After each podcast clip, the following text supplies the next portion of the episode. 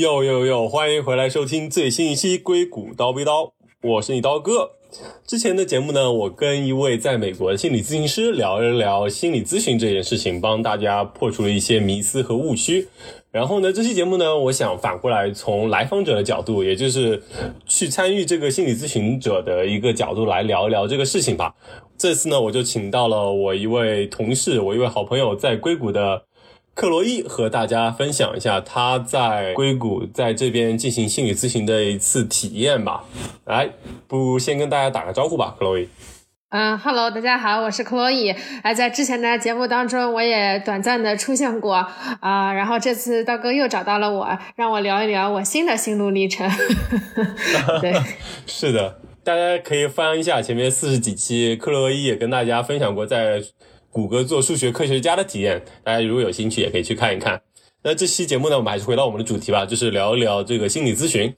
不如首先跟大家讲讲，你为什么会突然有这个想法去做心理咨询吧。哦，起因的话，主要是去年七月份的时候，因为那个时候相当于在家里，因为疫情已经关了差不多四五个月，然后也不怎么出门，本来就不出门就憋得慌，然后其次的话，因为我刚刚从。纽约搬到了加州，在加州也没有什么朋友，所以说几乎完全没有社交，在家比较闭塞。另一点的话，是因为也刚刚跳槽换了工作，新的工作的话，就感觉交接的适应的不是特别好。因为也不怎么认识同事们，然后工作的话，因为是跨行业，所以跟以前比也很不一样。所以说，当时这三件事情交织在一起的话，就感觉直接心理状态就爆炸了。嗯嗯嗯，就我举个例子，就是当时 我坐在电脑桌前一有一个礼拜的时间，我坐着的时候，我脑子里是完全空白的，我根本没有办法。工作，并且已经到到达了一种生活不能自理的程度，就干任何事情都毫无兴趣，都都觉得没有意思。然后就大脑的话是非常沉重的一片空白的。然后在那个时间点，我就觉得说我这样不行，我这样的状态太差了，我必须得去找一个心理医生，呃，来看一看，聊一聊，看看什么情况，然后有没有什么解决的办法。就听起来，当时是甚至就是感觉已经有点抑郁的状态了，就是对什么事情都提不起兴趣。像你这么说，对对对，是的。无论你休息的好不好，或者说做做的这件事情到底是你感兴趣的还是不感兴趣的，就都没有什么兴趣嘛。当时。对，就当时就觉得，呃，刷剧也没有意思，看书也没有意思，然后 工作也没有意思。然后你当时你的心理状态是绝望的，因为一想到说可能这样的状态还要持续这么一年，然后你的压力就会非常的大，你会觉得好像自己的人生被荒废了。然后这种压力反过来的话，其实还影响到了我的睡眠，我经常会半夜醒过来，然后睡不着，呃，然后就挣扎了很久，终于天快亮。的时候才能睡着那么一两个小时，所以说从同时从生理和心理的角度来讲，我都觉得我出了很大的问题，我必须要寻求帮助。嗯嗯嗯，对，因为的确也听起来像在，因为这是也是个特殊时期嘛，就是疫情期间，你一到就疫情了，就根本没有机会去认识新的朋友，可能就是这种 emotion support，就是这种情感支支持也会比较少吧，就身边也见不到人，可能也没有多少人可以说话。所以说，就因为这些原因，最终你就觉得一定要让自己去见一下，就是心理咨询师。但是在此之前，你有没有想过，就是找一些比较好的朋友，能先比如说打个电话或者视频一下，跟他们聊一聊，他们有有进行这样的尝试吗？哦，那肯定有啊，因为人在就是虚弱无助的时候，本能的话是要求助你的朋友。然后我也会跟朋友聊聊天啊，呃，就是说一下我在这边，就是在加州这边呢碰到的一些难过的事儿。然后朋友们确实也给了我很多就是建议和帮助，但是我觉得怎么说还是差点意思。还是不太够，治标不治本。对对对，其实他并没有真正的就是解决我的个人问题。然后当时我有一个朋友，他给了我一个建议，说你或许可以去看一下心理心理就是咨询师，就是 mental therapist，可能他们会给你到帮助。而且并且他告诉我，就是谷歌的话是有免费的这样子的服务。然后本着羊毛不薅白不薅，不用白不用的心态，所以我就赶紧想去体验一下。嗯呃，所以说这大概也就是你一开始为什么会想到，最终想到找心理咨询师，然后最后最终如何拿到这个资源呢？也是因为朋友提到了，然后再加上公司有免费的资源，所以说你觉得顺理成章，哎，嗯，羊毛为什么不好体验一下，也没有什么坏处，于是就开始了。对对是，我觉得可能真的出发点也是因为薅羊毛的心态，但后来 就就是确实你让我真金白银去做这件事儿的话，我觉得我还是会有迟疑的，因为我也不知道这个东西的效果怎么样，嗯。对对对，是的，是的，也 make sense。那所以说，不如呢就聊聊之后的，就整个流程嘛。就现在可以大概说下是怎么样，就比如说如何找到这些资源，然后如何约，然后最后是怎么样子的。呃，首先的话，相当于我们公司就是谷歌的话，就提供了一个合作的。机构叫 Lira，然后我是通过 Lira 这个网站进去，它相当于是说上面有很多不同的心理咨询师的资源在上面，然后我呃他会问你一些简单的问题，比如说你是 feel stressed 啊，还是 feel depressed 啊，或者说 feel upset，就是你的感受是怎么样。然后其次的话会问你想要解决的是一个什么样的大方向上的问题，比如说你这些情感是来自于工。作啊，还是呃恋人啊，呃 亲密关系啊，或者是婚姻啊，或者说是你的老板等等等等。然后在这些简单的问题之后的话，他可能会筛选出来几个跟你的问题最接近的，呃，就是心理咨询师。就是因为很多心理咨询师他们术业有专攻，就每个人主攻的方向是不太一样的。嗯嗯嗯，对。但是你刚才一开始提到，比如说应该是，嗯，感觉很紧张，嗯，有一些抑郁，感觉到很低落，嗯，就感觉这些情感很多时候都是 mix 在一起的，感觉有时候也很难区分。对对对。一开始你可能是不是就是相当于先随便找了一个，有没有说仔太仔细的去区分，还是说你有做一些研究？我当时相当于填完之后的话，他给我了大概四五个推荐的医生，而且就是也他们也是那个怎么说，基于地理位置的吧，就是离我家就比较近的那些心理咨询师。然后在当中的话，因为我觉得我的问题非常严重，我要立刻马上找到一个咨询师，所以我就是挑了一个，就是相当于是这一周我就能看上的。心理咨询师，然后跟他接触，因为其他一些很多咨询师都特特别火爆，你要看上他，跟他聊上的话，可能就要等两三周之后。但我觉得我当时的情况 已经等不了了，危急，对，非常危急，我必须立刻马上跟人聊一聊这件事是怎么样的。嗯嗯，对，也 make sense 吧？对，因为这种东西虽然可能水平也会有高低或者有差别，或者是应对你的情况是不是特别嗯呃专一，但是我觉得的确。就像你这个策略应该是对的吧？就赶紧先找一个看一看，之后可以，比如说如果觉得他聊的不好，你自自然还可以再换，但是先去接触，可能就都是有帮助的。对对，是的。对，所以说之后流程呢，你就是相当于是就跟其他做预约都是类似，你就是看看哪个医生，这个医生离你最近，时间最多，然后你就选了他，然后到了时间之后，你们就会就是进行一个视频嘛，因为现在疫情期间。对，疫情期间的话，相当于是说他会给我发一个链接，然后点进去链接就是一个视频的对话。嗯嗯嗯。然后相当于说第一次的话，你跟他见面的话，他就主要是会问你一些，比如说你最近发生了一些。什么？你比较困扰的东西是什么？就你就其实第一次见面，你就会巴拉巴拉，你就把自己的情况，你都会就是倾诉到。对，就是到心理咨询师那边，就是非常巨大的信息量。然后他那边做的话，就是慢慢的一个一个的击破，把你就是帮你捋一捋，说你最最严重的问题是什么。然后你在这个问题当中，啊，你你你是怎么想的？然后怎么样？然后接下来再就是比较不严重一点的方向是什么？对。嗯嗯嗯，就相当于他能比较系统的，或者说一，首先你能找到一个绝对的一个倾听者，就是你有些朋友可能听你讲，可能会觉得听烦了，但心理咨询师一般都是很很耐心会听你讲完，这点可能也就有利于你的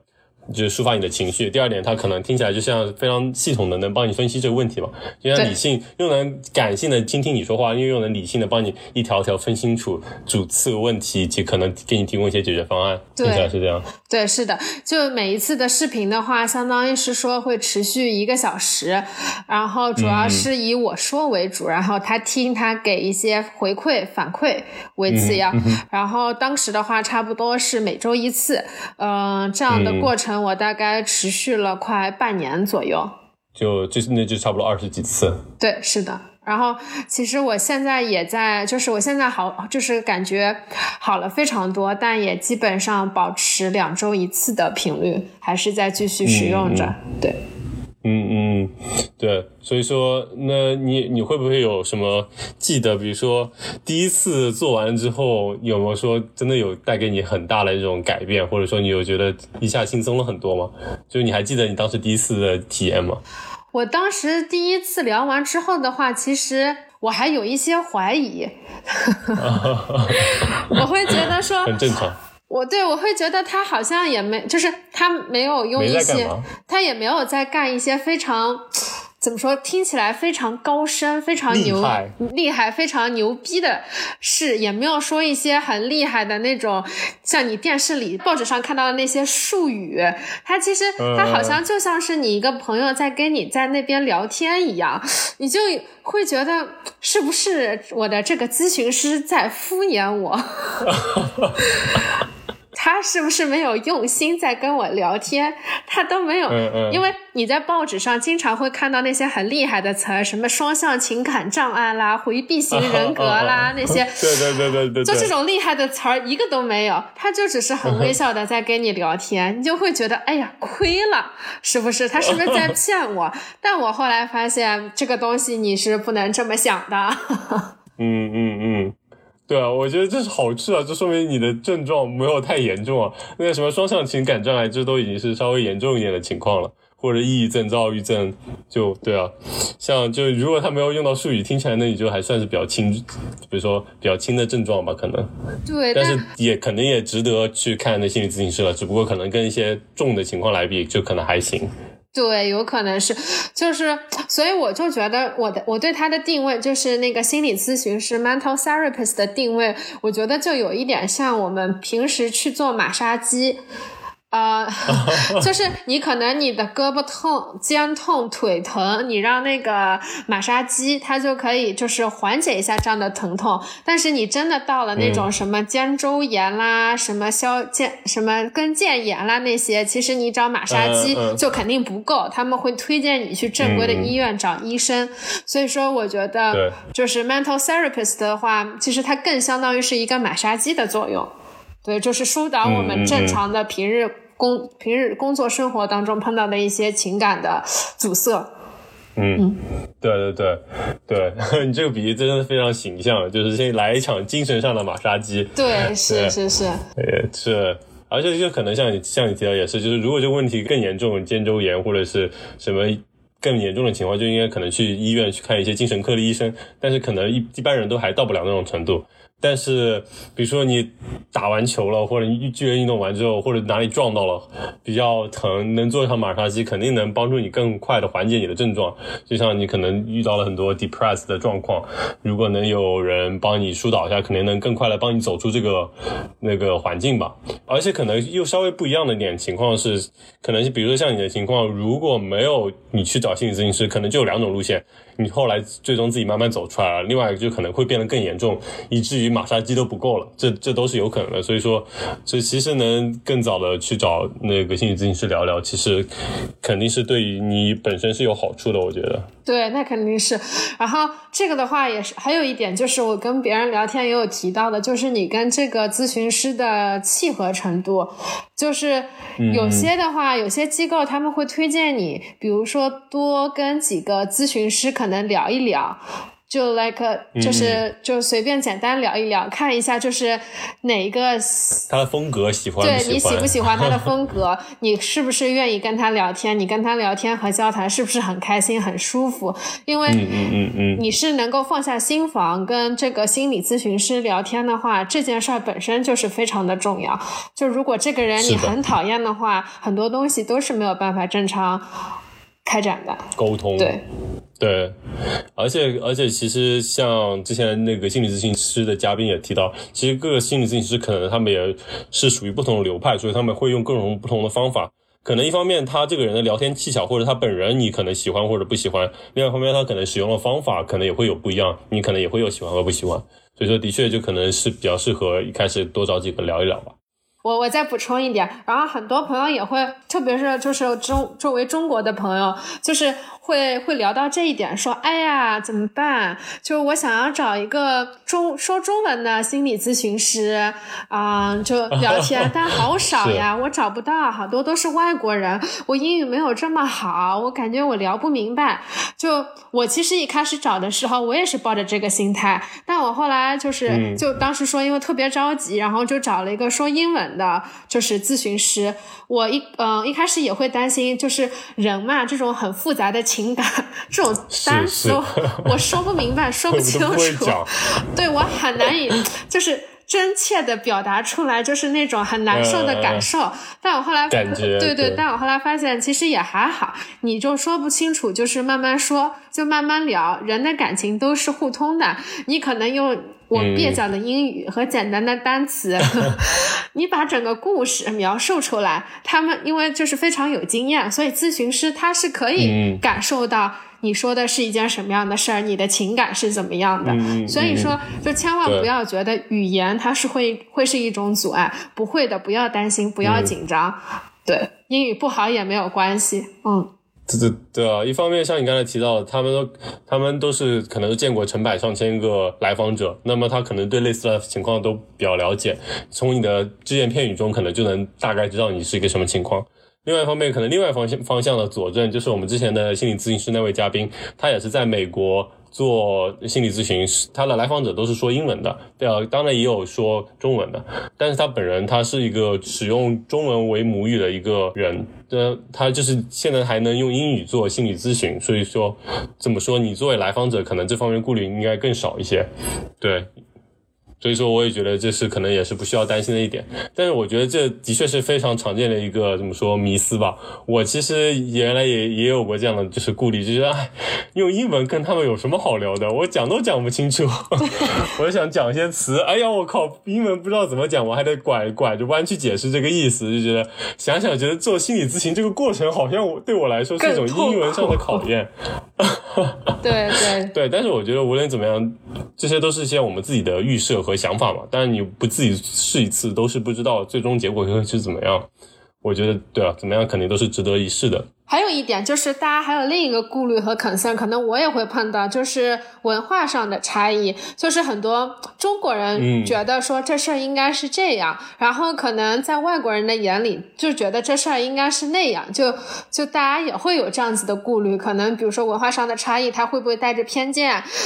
听我说的话，或者是干啊怎么样？我觉得这也不会，因为就是咨询师他他不会。用一个批判性的眼光来看你做的事儿，通常时候呢，他都是会在你的所有的行为当中找到它存在的意义、它的合适性、它的积极性。嗯，所以对，所以文化的差异其实也不是一个问题。呃，他永远都在试图着理解你、帮助你。嗯嗯嗯。啊，那我接下来我也可以举个例子，比如说我在咨询的过程当中，比如说是一个怎么样的体验，或者是带来的改变。对对对。就我可能之前一开始第一次找到他的时候，我特别不自信，我就觉得，哎呀，我年纪也到这个这个阶段了，我一事无成，我就是一个失败者，我太没用了，我可怎么办？但后来就是咨询师他会针对这一点说。就就你为什么要不自信？你做的非常棒。你看，你从纽约搬到了加州，对吧？你换了一份新的工作，而且在疫情期间，所有人都很困难，但你把这一切都处理的非常好。其实你非常的棒，你不用否定自己，你就是特别棒。然后嗯这是一开始他给我灌输的，以至于到后来我干任何事儿。就比如说，哎呀，最近工作上，我觉得好像我就是已经适应的挺不错了，然后我好像能够明白自己要干什么。他说：“你看，你这就成长了，你非常的好，非常的优秀，你应该为自己鼓掌。”对他就是后来就是我我我说任何事儿，他都会就是怎么说找到说，哎，你成长了，你进步了，你这个就非常厉害，你这办到了别人办不到的事儿。嗯，然后他一直这么说，一直这么说，说个一千次、一万次。后来我慢慢的，我真的就就信了。我真的就信了，他就是相当于说把我心里的那个怎么说条件反射、那个回条件反馈就修正过来了。嗯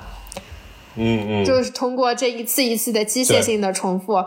以至于说我现在就是觉得我自己特别棒，就是把我不自信的这一点就嗯慢慢纠正过来了。嗯，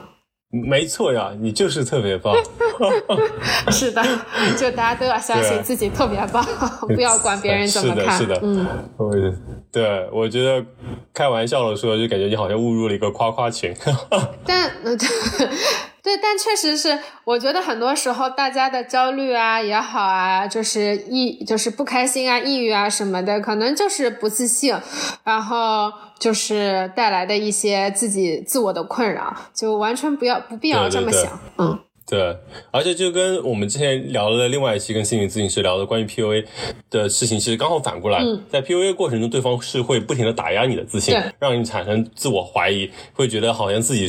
做错了、想错了。对方才是对了，然后的确，心理咨询中蛮重要的一点就是，他会反过来去建立你的自信，让你是觉得就认可自己做的事情，因为你自信是一件很重要的事情嘛。都，就像他其实最关键的一点是，他能在所有的事情中都能看到一件怎么说积极的事情，或者从能从一个正面的角度、积极的角度去看待一件事情。而很多人都会可能陷入一个就是这种负向循环，就是在所有事情都只能看到负面的事情，于是觉得自己就。不行，然后越加在所有事情找自己不行的事情，所以说我觉得这的确也是可能给大家能有所启发的一点，就是你即使不不去看心理咨询或者做这些事情，你可能在最后之后的过程中可以考虑如何能建立好自己的自信嘛，这样可能能让大家活得更心理健康一点。对，是的，特别是在现在压力这么大的社会情况下，觉得就是自信这点非常的重要。对，所以说这也是你整个长期就是做心理咨询下来最大的一点收获嘛，你可以这么说。嗯，对。对，那还有没有些什么其他的就是体验，还有可以分享的？就是这一整套做下来之后，一套心灵马杀鸡做完之后，呃，我想一想，就是这个当中的话，其实我相当于说我。这个过程打破了许多以前我对于心理这件、心理咨询这件事的很多误解或者说是偏见，然后以至于说，嗯经过了这一系列的改变之后的话，我现在碰到朋友，我都会强烈的给他们安利这一件事儿。安利，对我真的会非常严肃并且认真、真诚的把这个东西安利给我所有的朋友。对。是，我觉得这点挺好的，就是你的确是真诚的在为你朋友的心理状况考虑嘛。嗯，其实绝大多数朋友都没有什么问题，只不过你可能能找到一个这样心理咨询师，能有个人倾听你的呃感受，以及帮你找一些 solution 的话，能可能更好的帮你调整状态，让你能以更积极以及更良好的状态去面对你每天的生活吧。嗯，毕竟现在工作啊、疫情啊这那，其实大家都还是有蛮多的这样那样的压力吧，就是对于特别是我们年轻人来说，所以说的确是一个很好的途径吧。对，是。然后，那所以你在跟你朋友安利的过程中，有没有遇到很多问题？我相信肯定很多人都会有一些误区或者迷思，像我们之前已经提到了一些，嗯你还有没有什么可以补充的，可以帮助大家走出这个误区？嗯、有一个误区的话，就是怎么说？我觉得可能是长期以来我们的文化导致的，就是好像大家就觉得啊，你这个人只是简单的不开心而已，你去找心理医生或者怎么样，你动不动就说，哎呀，你好像。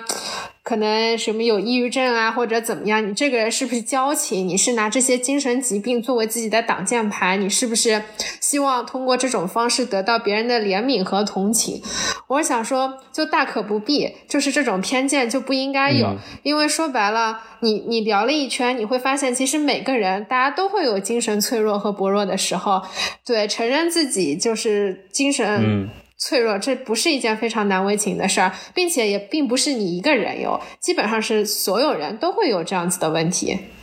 嗯嗯，对，那大家碰到问题就应该要去解决嘛，这也不存在于什么我博关注、博同情、交情之类的情况。就像就是，嗯，它其实也是一种小小的疾病。就比如说你感冒，大家也都可能有，但你感了冒，你都知道要去看病。那你心情不好的话，你去找人咨询一下，这有什么问题呢？对，嗯，对，我觉得这点的确就跟东亚文化有关系吧。嗯，之前那个心理咨询师在我们之前聊的节目也提到一点，就是他是会接待很多的学生嘛，然后但他就看很多统计数据，就表示亚洲学生其实是找心理咨询师最少了，但是比如说患抑郁症相关的一些疾病，反而亚亚裔的学生可能这个比例反而是更高一些的。嗯，所以我觉得这可能就是跟这个整个的文化有关系吧。所以说，我觉得你是积极的去推荐朋友们去做这个事情，其实是很好，因为这样可能才能有个正向的循环，让更多人去知道这个事情，从而减少呃偏见。对对对，我觉得去看心理咨询不意味着你一定就得了什么抑郁症啊、焦虑症，而且就算得了抑郁症啊、焦虑症那些，也不代表就是我们传统文化中说的这人是个神经病，这这这这之间都不划等号。对，嗯 嗯嗯，是是是，对我觉得这点其实是还蛮重要的，对对是。然后这是一个方面，然后第二个方面，其实这个我觉得是我听到更多的情况，就是包括刚刚刀哥也说，哎，我不开心了，我失恋了，哎呀，老板这是 PUA 我该怎么办？我那我要找我的朋友好好聊一聊，我多跟朋友聊一聊，我这个问题就能够解决了，我就能开心了，不是这样子的，对，就是怎么说？首先，你的朋友。不应该作为你的情绪垃圾桶，并且是一个情长期的情绪垃圾桶。呃，这主要是有两点。第一点的是，你的朋友他说白了，他不具有专业的一些方法论上的东西，他们可以真正的帮你解决这些问题。很多时候，朋友们也只是通过自己的人生经验和出发，然后就是。是，就是从朋友的角度给你一些安慰，但是这种东西，这种反应是科学的吗？不一定，它可能有些时候会加重你的情绪的负担，你的负面情绪。嗯，对，就 就我们之前一个非常经典的而又简单的例子，比如说有一个朋友 最近产生了迷思，觉得。哎，人生有什么意义呢？当他把这个问题问给他的朋他的朋友的时候，他的朋友回答：“人生本来就没有什么意义。”这句回答没错，这这没有错，但是在别人耳朵里听完了就完蛋了。人生本来就没有意义，然后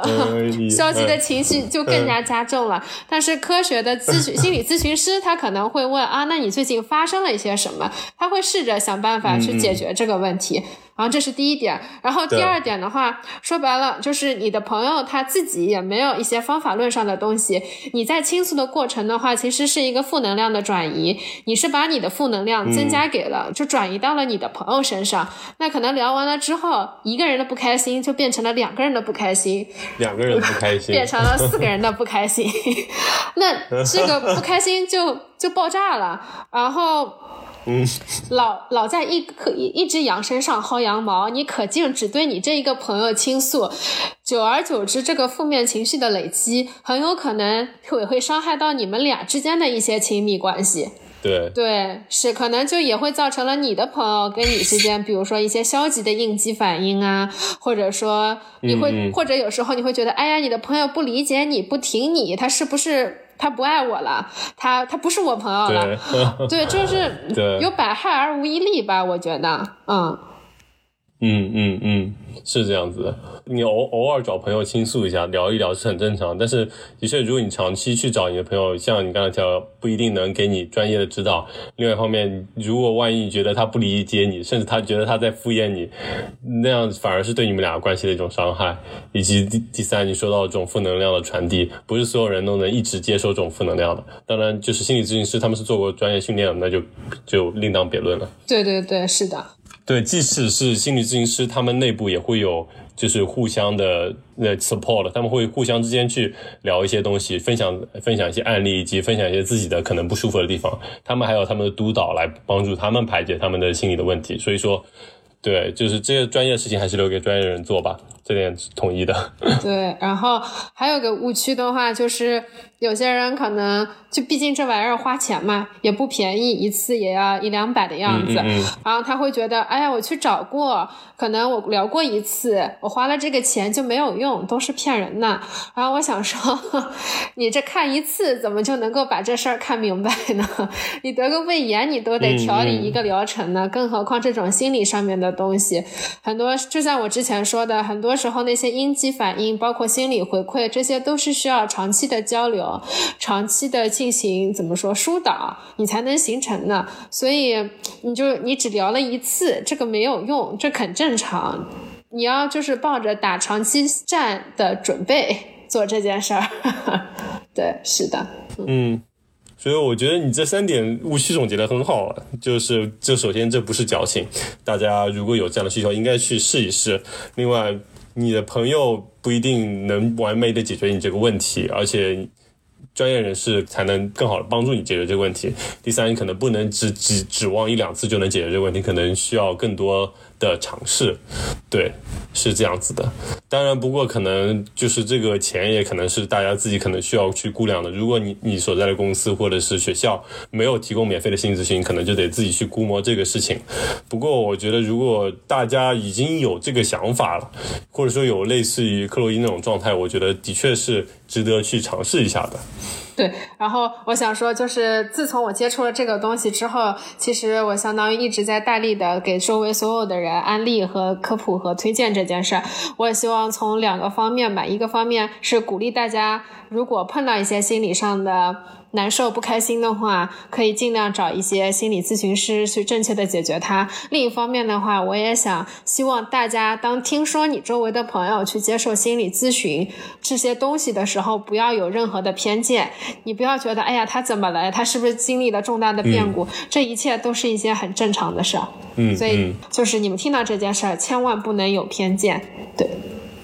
嗯嗯嗯，对，我觉得这也是大家共同努力的一个结果，也希望这期节目能稍微再增进大家对心理咨询的一点了解，也能再减少一点大家对心理咨询的恐惧和误区吧。那么我觉得这期节目也非常值得了。嗯嗯，然后这期节目我们也聊了很多内容了，也就到这里吧。也多谢我们克罗伊的分享，那么我们就下期节目再见了。好，谢谢刀哥对我的邀请，拜拜，拜拜。